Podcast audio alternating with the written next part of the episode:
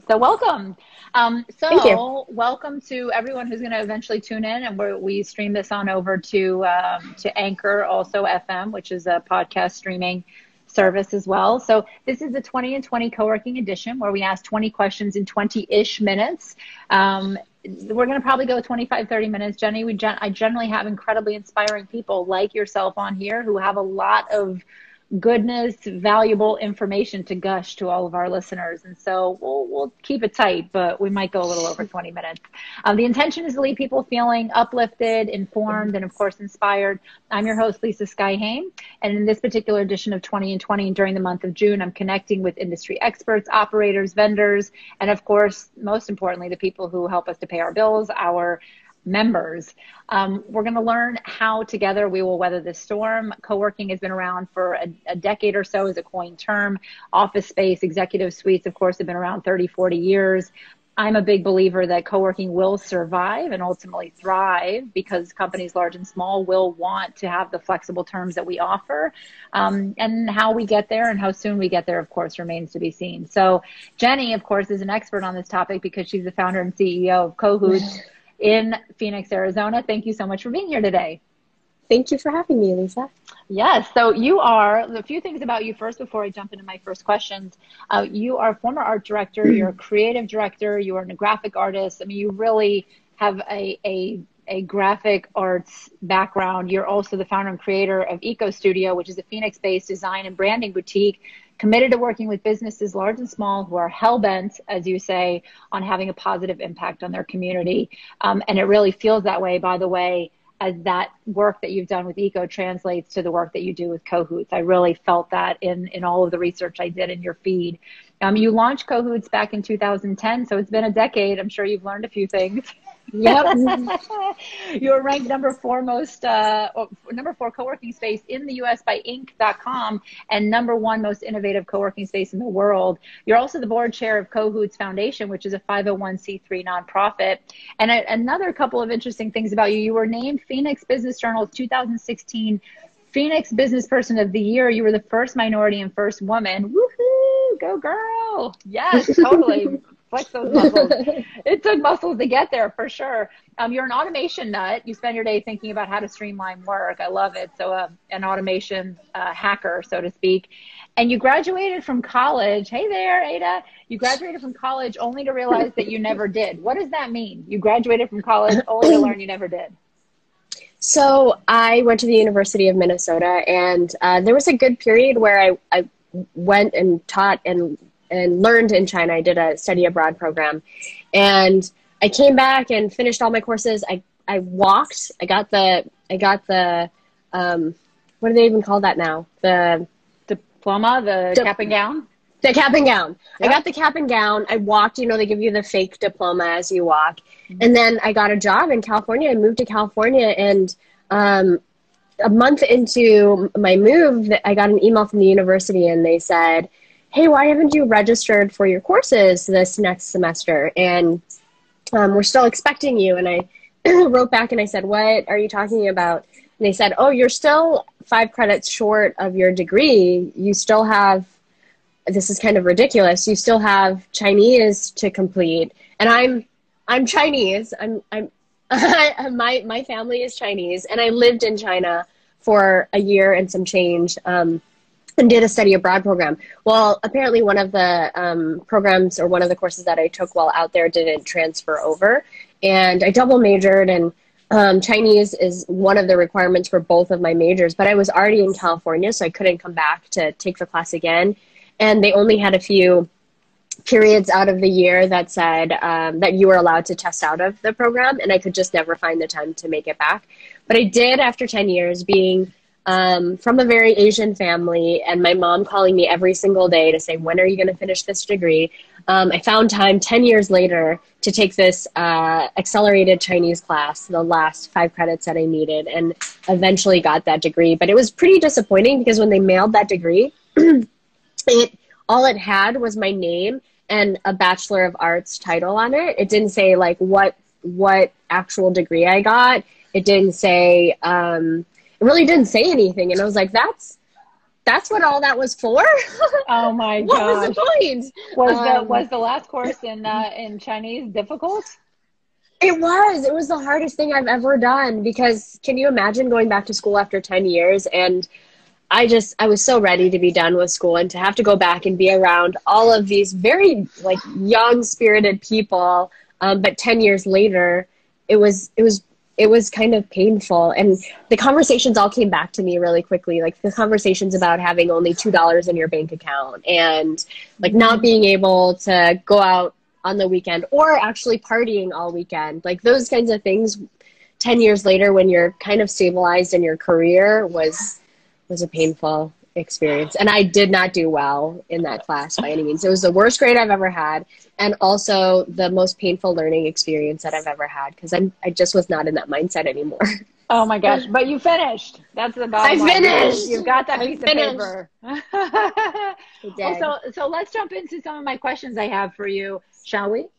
Sure um, on top of a global pandemic, uh, the fight against racism, the cry for criminal justice reform right now, the amplification of Black and minority voices in our country is louder than it's ever been before because of social media, because of the access to information that we have um, you and your husband in a recent Instagram video, you sat down. Uh, he's your co-founder at Cohoots. You talked about advocating for justice and working with individuals and businesses and learning how to advocate in times like these. Can you elaborate a little bit more on this message that you sent? Yeah, it was it was a hard message to record and and share with our community, but it was definitely a needed one. Um, we and it it hit me pretty close to home because my I'm from Minnesota, um, and my parents are small business owners and have had this restaurant that's in downtown Minneapolis for the last 30 for, almost 40 years. Um, and so they were they were seeing the protests right in front of their front doors right? Um, they had to board up their restaurant and they had to they had to navigate around everything that was happening. And they've also seen a lot of those things, right? Like they've seen the the racism that exists. Um, they're immigrants, refugees from Vietnam, and so we've kind of always lived around there, lived in that in that space, and operated in that space. And I've always like I come from a very diverse family too, because they were refugees. We were sponsored um, by a family in Minnesota that sponsored several other refugees, and so I have I have a Mexican. I have a Mexican aunt and a black aunt and a black um, uncle, right? That's a part of our our white Midwestern family. Mm-hmm. Um, and so I'm I'm always used to being in this allyship space, and um, and that's you know you can see it throughout the organizations that we run, and that was that was part of what like brought all of this together on that day. Was thinking about like how do we as an organization use our voice to help share this message, right? Um, and we've been doing it for a while, and it's it's hard to compete with these big organizations that now are jumping on the bandwagon, but that's not really what it's about, right? And we are trying to think how do we be authentic in this and not not jump on the bandwagon that everybody else is jumping on. This has been work that we've been doing for a long time. Our community knows this is work that we've been doing, like supporting diversity, equity, and inclusion for a really long time. And so we put that message out, not so much for like the people that have known about us for a long time, but for the people that are just awakening to the message, right? Um, that I think for a long time have have silenced that voice um, in the community, and now are just suddenly now hearing it.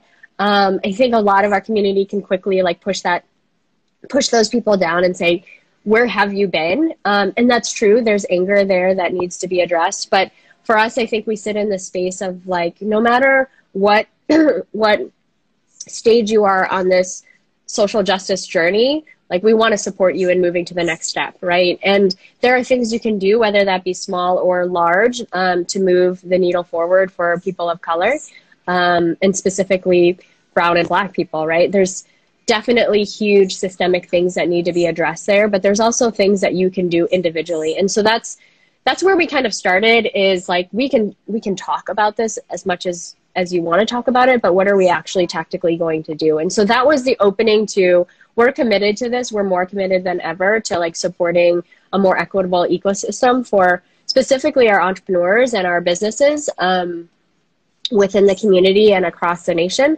But what are the what are the steps that we're going to take? And that was the opening to it. And following that, we've said, okay, we're going to use our voice and we're going to amplify Black voices. And so we've gone and we've partnered with the Black Chamber and then brought in a bunch of our partners, um, mm. the Asian Chamber, the the local first organization that's here that represents um, small businesses, CPLC, which is a Hispanic organization, and said, can we all come together and elevate Black voices, right? Because one of my friends said this really well. She said, um, this is the importance of allyship, right? Like black voices, black voices have been talking about this forever. It's not new to them. This issue is definitely not new. If anything, they're so numb to the to the murder that's happening on a daily basis that when they speak about it, we like like like ads that come into our feed, we just ignore them, right? Um, and it's happened for so long that it's become a natural instinct for so many of us.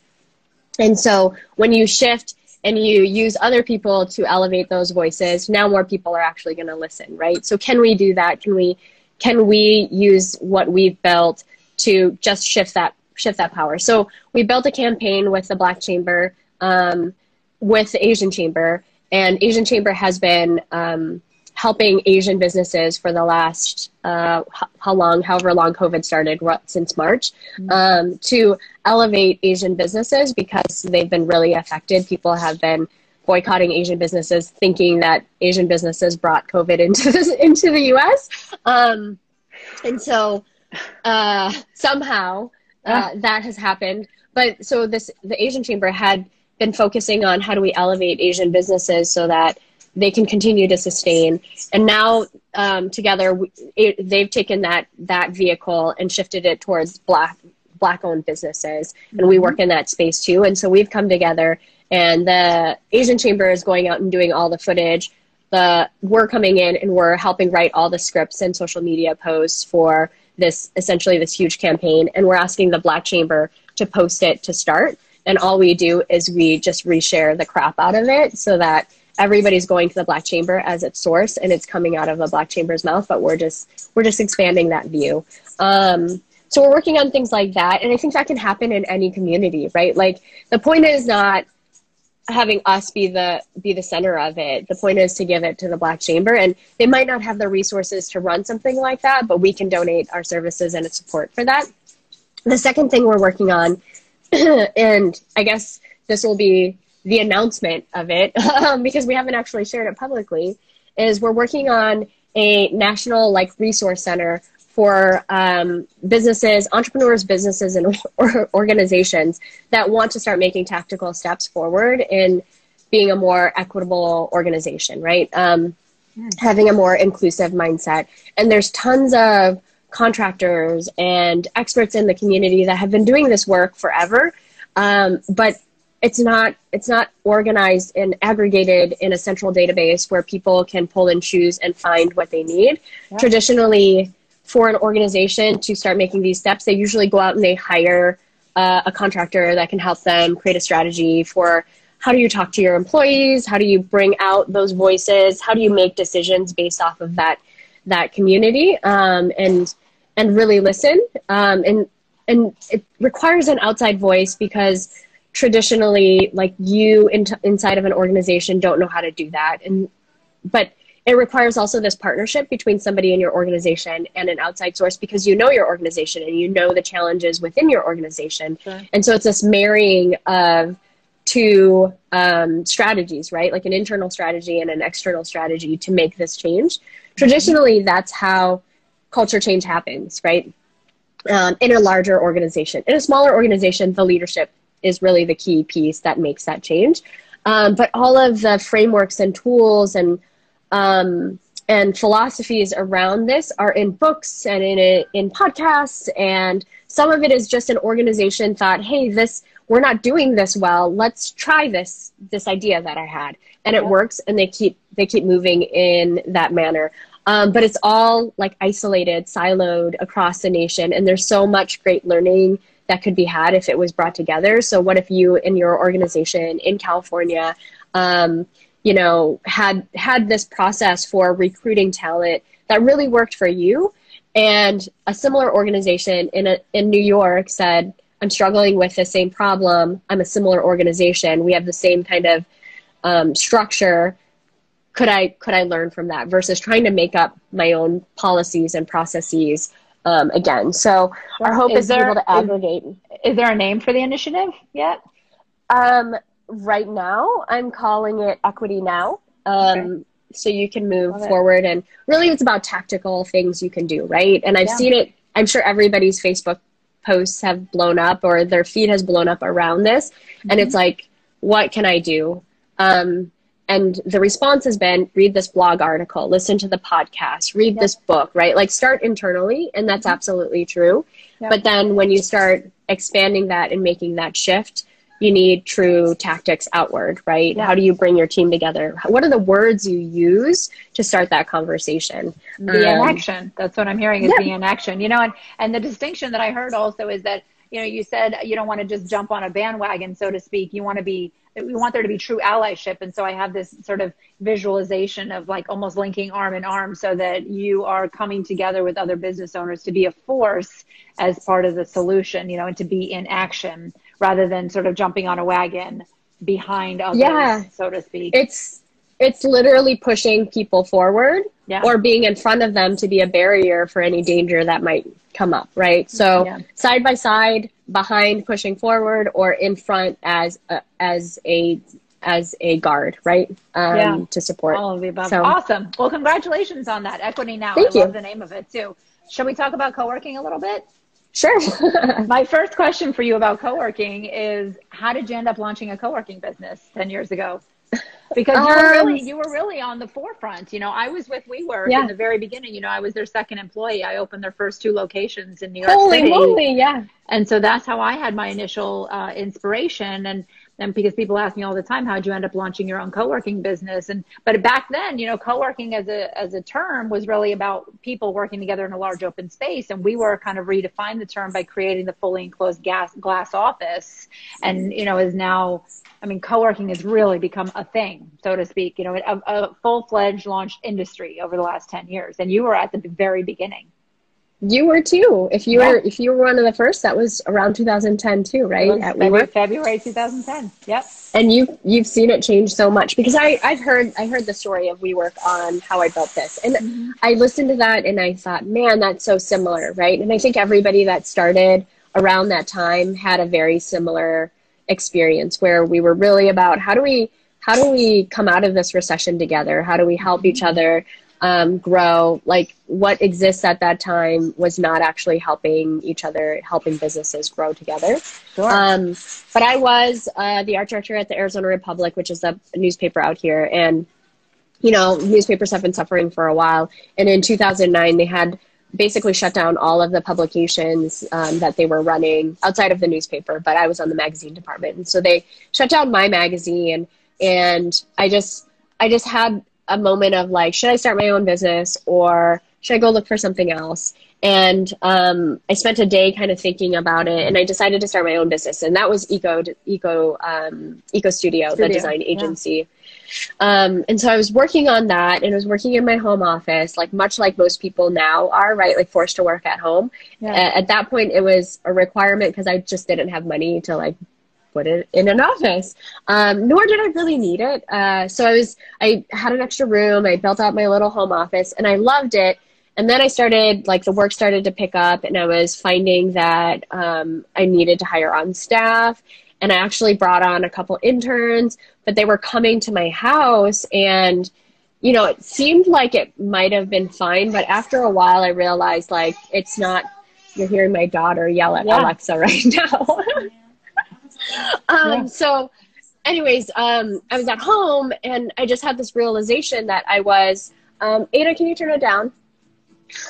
It's actually blocks it out pretty well. You're pretty loud for us. Okay. For whatever source. So, um, so we, I was around all these interns and I was realizing that I wasn't growing. Um, I was needing more than what, like I was learning from an intern. Um, nothing against them. They were great, but they were there to learn from me. And I wasn't really, I wasn't really, I wasn't expanding. And so I actually went out to look for other people, um, who would help me move through this journey. And I could find them here or there, but I would pick people's brains in coffee shops and they would give me weird stares and, and not really want to talk. And so I, I thought, okay, how am I gonna, how am I gonna do it? And to start, it was really just financially. How could I afford a space when I'm only a small business? And I was, I'm also, like I said, I'm an immigrant or I come from an immigrant family. And so I grew up in a very scarcity mindset. Mm. Um, saved very well, was very much about like, I only spend what I have in my pocket. And so when I was thinking about um, like building or renting an office, the numbers just didn't pan out. And there was nothing small, like teeny tiny. Um, the, the smallest they had was like a thousand square feet. Um, and I, all I was looking for was myself and two other people potentially. Yeah. And I didn't want to be there all the time either. And then the alternative was executive suites. And I went and I toured one and they, they aren't what they are now. Um, but I was incredibly defeated after seeing an executive suite. Yeah. Um, so I went around and I looked for a physical space and tried to figure out how I could make it work. And this idea popped in of like, what if I just shared space? I want to be around other people what if I just created a shared space? We would split the rent. And again, like co working didn't exist in our city yet. There was a similar concept um, way out east, but it was a free space. It was essentially one business had extra space and they just opened it up for free. So it was more of like a community center, which is similar, but like the financial model wouldn't work in the, the capital city of Arizona, right? Like there's no place that like would have a business that would be able to do that, nor would a city sponsor it at that time because it was so new. And so um, I was like, how do I make this work? And it was just that shared space model. But once I got the first, um, I remember really clearly, I, I got a list of people that um, from a friend where I was like, does, do you know anybody that might be interested in this concept that I'm thinking of? And she gave me a list of six people. And the first one on the list was I Googled him and, and he was like incredibly impressive. This published author, like the leader in UX experience, user experience. And mm-hmm. I was like, okay, I'm not going to talk to that guy first. and so the next person on the list was this like amazing designer, web developer, and looked at his website and he was just had this incredibly like friend friendly, welcoming persona online. And so I gave him a call just out of the blue and I was sitting in front of the building that I really that I really wanted to make happen. And it was a 2,500 square foot building. Mm. And I said, What do you think could this? I just explained, I spent 30 minutes explaining this whole idea that didn't have a name to it. Like it wasn't called co working. We didn't call it Cohoots yet. It was just this idea of like shared space, bringing people together, helping each other. And he was quiet for a little bit and he's like, I really dig it. I, I've been trying to do something like this for a while. I've been meeting wow. people at coffee shops. What like, this would be 2010 was this? This was in it was like June 2010. Yeah. Yeah, so meanwhile, um, things like that were already happening here in New York City for sure. Yeah, yeah, yeah. it was happening all throughout, um, but just not in our city. So I, I didn't have I didn't have it on my radar at all, and I didn't know what it was called. Right, like I didn't know it was called co-working. Right. Um, and so brought him in, and again, it was like the middle of the recession, and I think we were very fortunate. I talked to the landlord and I worked out this weird deal where I said, Hey, I'm going to build the whole thing and I'll manage the whole thing. And the space had been empty for like, I don't know, four years before we mm-hmm. even came along. Yeah. And I said, why don't you let us in this? We'll do a revenue share. We'll we'll be partners, right? We didn't put a partnership agreement together or anything, but we'll be partners. You get all the revenue. I'll just manage it. Give me a free space and you'll be profitable. And I put like a business plan together for him. I said you'll be profitable by the end of the year. And um, he was in it for the first three months, and then I think like just budgets got really tight, and he was like, I don't want to do this anymore. I don't see this as a profitable opportunity. And so he mm-hmm. said, either sign a lease or get out. And at that point, I had six members. I needed 12 to break even. Mm-hmm. And um, I talked to those 12 or talked to those six members, and they said, yep, well, we'll hang in there. Let's see how we can do this. Yeah. And then within two months, we were at 12 members and breaking even. And then it snowballed from oh there. Oh my gosh. And so that's amazing. And how many members do you have now, or what's the max capacity there? we are at 250 members, and we're probably, I mean, we can probably get to like 400 if we wanted wow. to. Amazing. Good for you. Congratulations. um, so I, another something I want you to elaborate on for us, Cohoots, you say, and I see it everywhere, it's a purpose driven workplace. You know, we were, we workspace, we were, uh, my assistant was actually going to put that into one of our um, stories when we put up the interview. And I said, I don't I hate to use the word generic, but I said purpose driven. I you need to hear from the founder what that means to you to really understand purpose driven. So can you elaborate on that for us?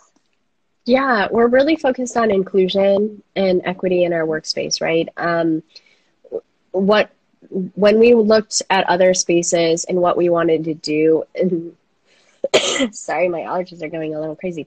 Mm-hmm. Um, and and where I'm really rooted, um, it comes from, like I said, like generations of being in uh, a very diverse world, right? Um, my family, the people that I'm around. I didn't necessarily grow up in a very diverse like school or anything, but I saw the discrepancies between like what what we had, what people that looked like us had, um, what opportunities we had, and how hard they were to get versus people who come from privilege, right? And it's there's nothing wrong with that. But I think one of the biggest things that allowed us to shift and have more opportunities was building a business.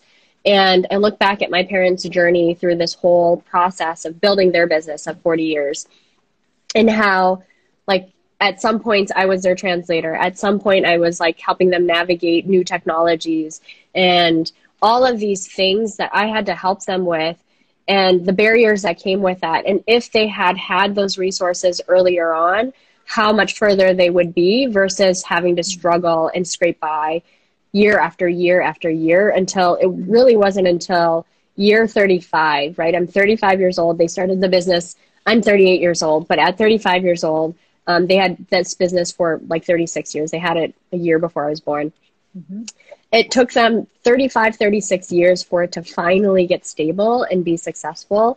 Wow. And so I think could like had they had these resources, had they learned how to do taxes earlier, had they um, put up a website earlier, knew how to like maneuver through this point of sale system faster, right? Like if they had those people that were helping them get sure. get a little bit further ahead, they would be they would be so much further along. Mm-hmm. And I mean, the, the business allowed us, all three of us, to go to college, and be the first to graduate. Those kinds of things are a lifestyle business, but it created so much wealth for us in terms of like a future for future generations. But imagine where they could have been like they wouldn't have had to work as hard as they worked, right? And and a part of it is that's required as an entrepreneur. You yeah. have to have that grit. You have to go through some of those things. But I also think it takes people who don't have those resources and people who aren't used to asking for those things, who have the cultural and language barriers, it takes them so much more time and so much more work to just be able to access the attorney that you need to access to sure figure out this agreement, right? Like within their circle, they just don't have that readily available because if you think about it, you you invite friends to the to the party that you know, right? And you ask people for help that you know. And if the people you know are all also immigrants, then they also don't know anybody that that works in in entrepreneurship. They've sure. or that works in attorney work, right? Um, and so they have to break out of that cycle. I often relate it to, and we're of the age that like remembers this. I don't think any um, Gen Zers would know this, but like the is it the six degrees of Kevin Bacon or the seven degrees of Kevin six Bacon? Degrees, yeah, yeah. the six degrees of Kevin Bacon. That's what I related to. Or like um, a friend was talking about like food deserts. It's the same as like entrepreneur deserts, right? Like you as an entrepreneur only know what's around you and the people that you know. And in order for you to break that cycle you need to actively try to break it. Um, and that's not something that most people have to do. Um, and so Cohoots has always been in that space of like this is what we're here specifically to raise you up. We're here to create an inclusive workspace so that everybody who walks through our doors feels welcomed and that they belong here because most people that start entrepreneur start a, the entrepreneurial journey have never done it before and yeah. also don't know anybody that has done it and right. so you walk into our space and we're here directly to help you, right? Like that means when we walk you around, we're actively trying to figure out what your barriers are and what your challenges are. And before you leave, we want to leave you with a resource, right? Um, so on top of that, so the, so the purpose-driven part of it is really to support the the entre- the entrepreneurs and the businesses that come into your space. Yep, and create and make sure that it's inclusive, right? Um, there's yeah. tons of organizations that are support entrepreneur support organizations um, but there's not very many that pair that with the through the lens of a person of color or as a woman, right? Like those are those are the things that I am, and so I'm very lucky to have a business that is something that would serve myself would serve me, right? And not very many business owners. Um, you're, technically not supposed to do that because it's super weighted, but uh, we get to we get to meet with people and and see the challenges firsthand and i feel them firsthand right? Like and i know that journey. I know what it's like to come through um, as an underrepresented entrepreneur or as a woman to walk into a room with your staff and have the people at the table think you're the assistant right? I know that journey. Or going to the bank and saying i don't know how like what kind of papers i need to apply for this loan and um, you're going to have to walk me through that. Like that's an uncomfortable thing that makes people not even want to go to the bank, right? Um, but this Those is the beauty of, of co-working. I mean, this is the beauty yeah. of our business is that it's a it's the infrastructure. And for me, you know, when I got into it 10 years ago, it co-working WeWork was the physical iteration of what I had already been doing for four or five years previously in a global business networking organization called BNI, which is, stands for Business Network International. And mm-hmm. I had been mm-hmm. president and, and the leader of, of what became the largest chapter in the country, fourth largest in the world. And we had, you know, weekly, I led a meeting that had 72 different business professionals that got together for an hour and a half to learn about each other to see how we could lean into each other for for support. And that's what i'm hearing about your space. But but that the leadership um, and the purpose again going back to to your mission statement so to speak is is to really create this cohesive inclusive connected community where there's opportunity sooner than what you would have of course if you were out there on your own um, and mm-hmm. not not a part of Cohoots. So I'm going to jump to the next question, or else, uh, sister, you could see we're at 5:38 here on the mm-hmm. Eastern. Yeah. We could talk for an hour and a half, you and I. I could hear. um, so next question: What's been the biggest challenge over the last 10 years that you can share with us? Because I know I've only been in business five years, and I have a long list of challenges I could share. but what's one? I I think the challenge that has been the hardest for me to overcome is finding the right people and and me also growing to learn to be a better manager right? Um, and I, I think i've kind of hit my stride now but it took me a lot of people it took me a, a lot of hard conversations from staff telling me how i need to be a manager because i didn't go to school for that right? Like i went to school for journalism and global studies and management was not one of those things. Um, and i i feel like i'm a, I'm a good leader I might be a mediocre manager. Um, and so there's a lot of a lot of learning in that process mm. that has happened through people management. And I don't think it's ever my dream to be a people manager. I will never be an HR. I'm just like I'm, I'm not built for that. It takes a certain type of person. and so what I've learned though is like I keep trying to be better, but I've also learned to surround myself with people who are better at that than I am. Um, my husband is an incredible people person and super empathetic. And um, I also have a operations C- COO that is an incredible piece, people person and knows how to wrangle it and communicate things in the way that people want to be uh, talked to. Yeah. And I'm just, that's probably one of my, my biggest faults is that I struggle with the words. The I'm like you're saying the same thing as I am, but you are definitely saying it differently, and it's working because the response is different. Um, but the so thing that we learn, but the but the thing we learn is that we can't be. We have to know our strengths. I think in being great leadership is knowing your strengths, being able to take responsibility, which is the first thing you did, and saying the challenge is to find great people. But I've also had a responsibility in that I need to identify where my weaknesses are as a manager.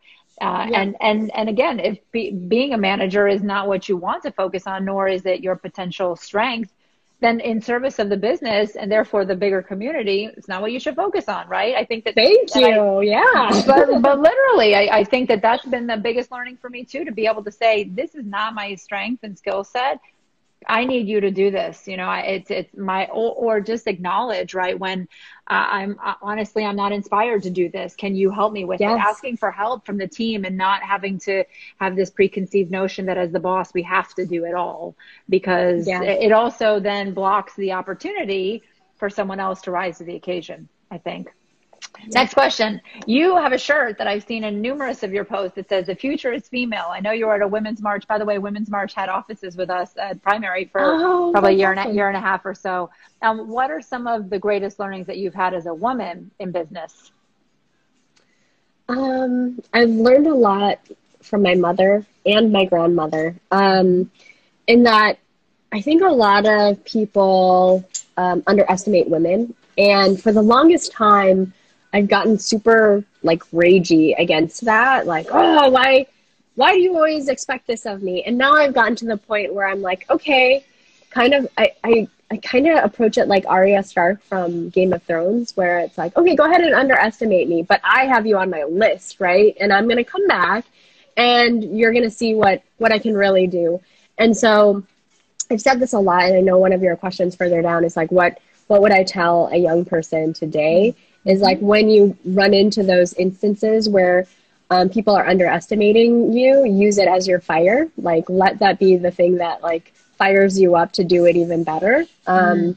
Mm. Spite is a great is a great tool, is a great motivator. Yeah. Um, and so um, that is one of the things that I've learned. But in terms of like the future is female, I think there's so much, there's so much um, power in like the the challenges of growing up as a woman right? Like not in a negative way it's different right? Like we we grew up very differently but and because of that there's so much strength in that. Mm. um like we we are taught to be to be like calmer like to to address situations in different ways. And i think we've for a long time said men and women aren't different. And i think this is the same approach with people of color right? Like we've said we're colorblind, right? Like it's good to be colorblind, but the reality is these are all strengths. Like we grew up in an environment, I grew up in a very Asian environment where it was all about achievement and it was all about like doing it yourself. Like don't let anybody stop you and uh, and build that wealth, right? Like you need you need all of these things. But and that's very different um, than what probably other people go through. And it's not also a detriment either, right? Like it's a strength to grow up in that way. It's different. We, I grew up in a restaurant. I learned like work ethics super early on. Um, and I think other kids and other families look at that kind of like pitiful, right? Like this girl didn't get to have a childhood, right? But I was with my family more than probably most of them were, right? Yeah. Um, and so there's there's opportunities to see it as a negative, but in the end, I think all of these really hard experiences make us really strong. And women grow up kind of in a hard, in a very, very hard, challenging way, right? Like even just naturally, right? Like the bo- things we put our body through is incredibly painful, and no dude could ever survive that, right? So those kinds of things. Can I get an amen from any of the men listening in right now, please? those kinds of things just make us so much stronger, and we've suppressed it for so long. There's this little video out there that I loved. It was it was like a short called Pearl, and it's a little ball of yarn. I don't know if you saw that. It's a little ball of yarn that goes to work in a male dominated society and mm. she like tries to fit in and eventually she turns into like a dude like she wears a straight coat and she tries to do all these things and then realizes that's not who she is, trying to fit in to what the male structure of work looks like. She's also not letting she's she's a part of the problem and being like a barrier for more women to enter. And so there's a part of me that loves this idea of being of of of women who are really strong, and there's tons of women that have been really strong before me, paving this incredible path for us.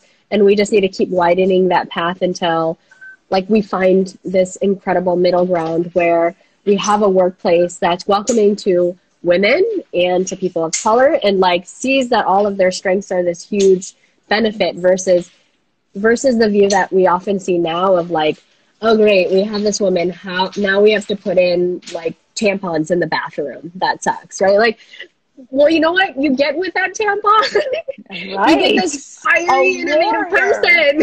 A yeah. warrior, yes. Exactly. Resilient and strong, hundred percent. Women are fierce. I am certainly on that wagon with you. Amen, girlfriend. um, and and even if you look at like the reports that I know I'm going way over the reports that are out there, like look at how women leaders have dealt with COVID compared to your male leaders, oh, right? Yeah. Oh, um, yeah. oh yeah, countries are survive are, are you know recovering exponentially faster in the female-led countries around the world. Yeah, I mean, same with the last financial crisis. Iceland, I think, had massively quicker recovery than a lot of the rest of um, you know the world, and so uh, yes, yes to that. Yes to women.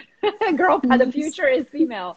Or you know i'll tell you that one of my my best friends is a transformational feminist coach. That's how she she coins herself. And she talks about an, a leveling of the playing field so to speak that for so long we've been flying with one arm with the you know being led by the patriarchy. And really it's just about being in balance and using both. We're bringing women into the conversations into the boardrooms into the decision making process because we think differently than men. We are maternal we are we are resilient we are different and and that should be celebrated.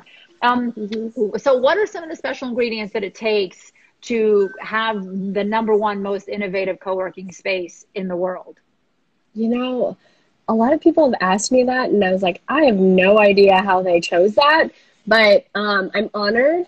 I think i think one of the biggest things is we've always like we are so close to our customers. Like we we live it, we breathe it. I don't think there's anyone out there that can say they're more passionate about entrepreneurship and equity in entrepreneurship than I am. Um, you because I it. can be. You feel it in your feed, by the way. Go to Cohoots PHX here, guys. It is. I mean, there are people everywhere, and and people is what we is what breathes life, right? Into into mm-hmm. work, into the workplace, into creativity, initiatives, everything.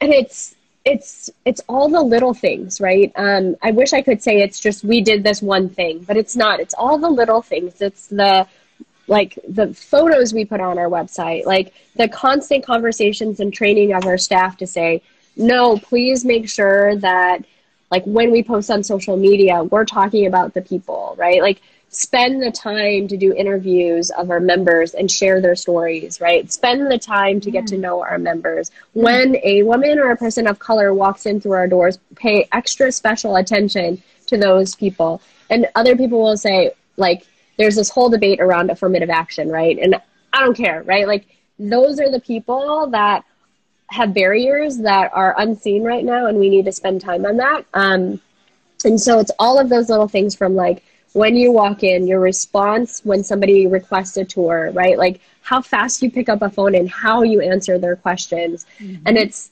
probably my um, Asian background of being highly motivated to create exceptional work, detail oriented, unattainable for most people. That um, has caused one my people problem, not other people. It's my problem. I've learned to like, I've learned to like let it go. Um, but I think it's all of those little things, right? Like the attention to making sure that we're humans to other humans, right? We're you're not coming to us and you're not a robot.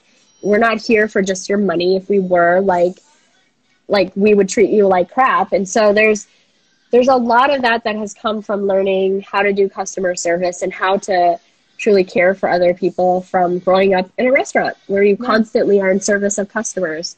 Um, so I think I think it's all of those, and really an attention to being an inclusive, an inclusive space, which means like every like every person of color, every woman is paid attention to. Not that we don't care about your middle class white men; they are an important part of this. They are the allies that make this all possible. Mm-hmm. But knowing that when George Floyd stuff happens, we need to pay attention to our black members, right? Like knowing when immigration issues are happening. We need to elevate the challenges that our members and our companies that serve those communities uh, were an extension of that.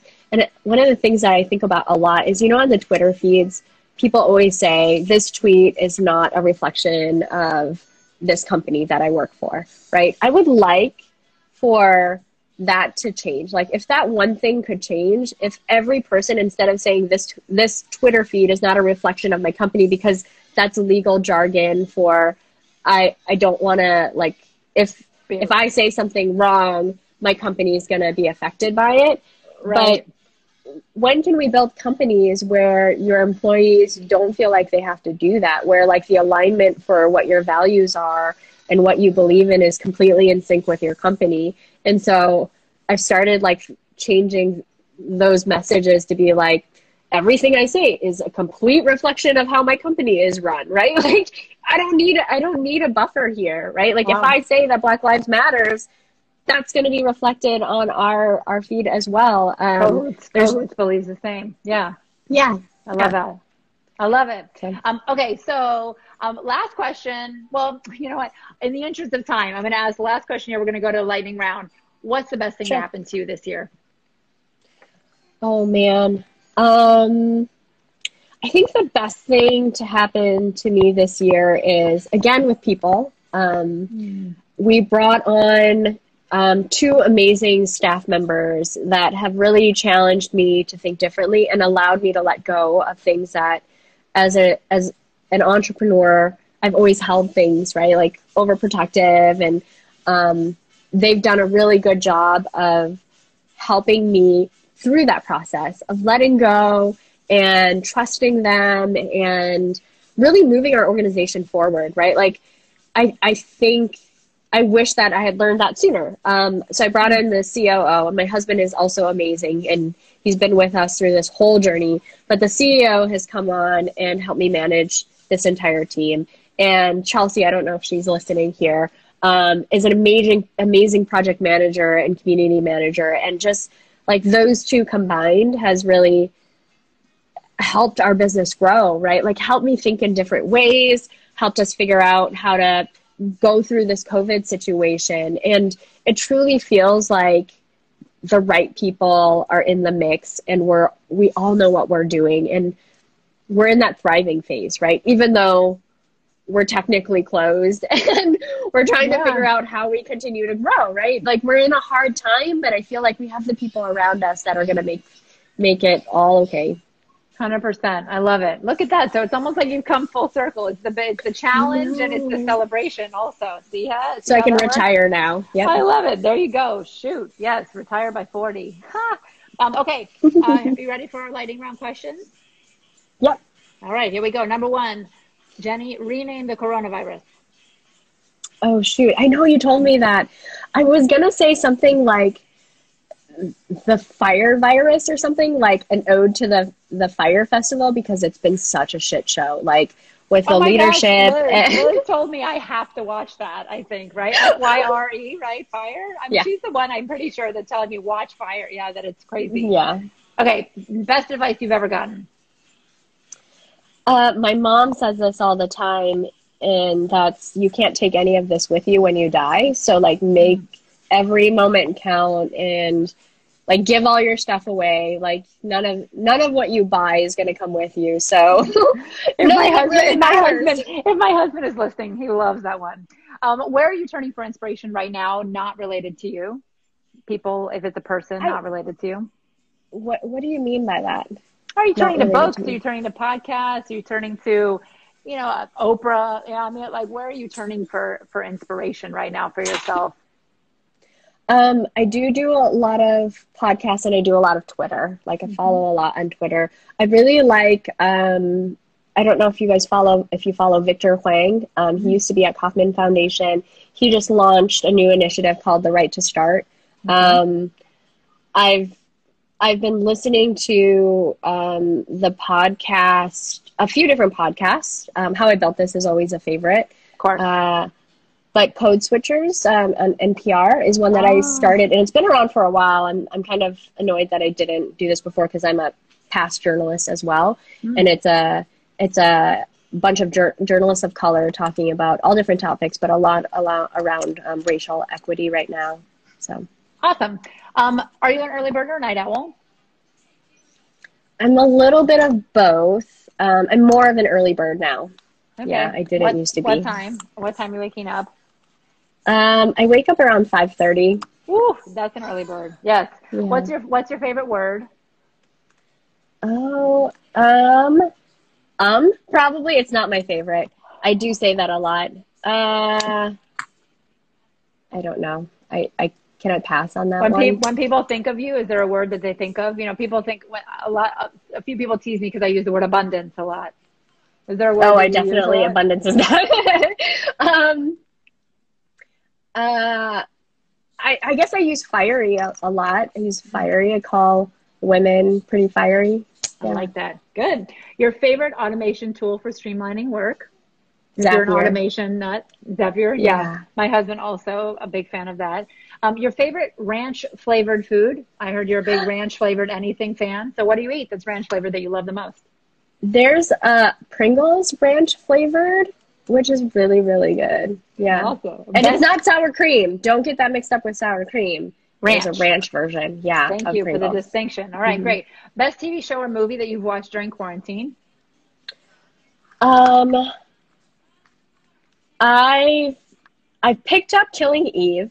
Oh, I watched um the Korean one. Um, the one that won whatever best film last year. Um, what is it called? What's What it is about? it called?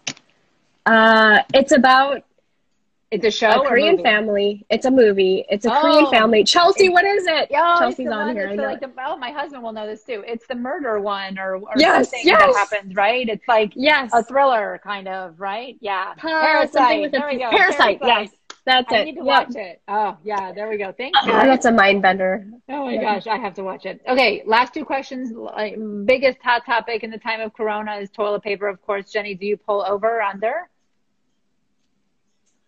I think I pull over. It. I don't think I've ever paid attention. That's a thing. Learn. It's a, Oprah Winfrey had an entire show about toilet paper and pulling over under. Yep. All right, last question. 2020 or 2021? 2021 for sure. You're done. You're like, oof, next. Yeah? Yeah, it's it's Ready. done. Ready for the clean slate. I feel you. Yeah. Thank you so much for giving us all this time. I mean, You're unbelievable. welcome. the the eff- you know the effervescence that you have as it relates to or the the passion that you have for the experience that you create and and possibilities that you create for your membership is obviously reflected in your decade of success. So, thank you so Thank much you. again for for yeah ha- having your business exist for sharing your time with us here equity now is the initiative that you're launching thank you for sharing that with us here and thank you to everyone who tuned in and jenny i wish you continued success and health and safety as you move through the rest of this year through the clean slate to 2021 You as well. thank you thanks everyone Thanks, guys. Bye. bye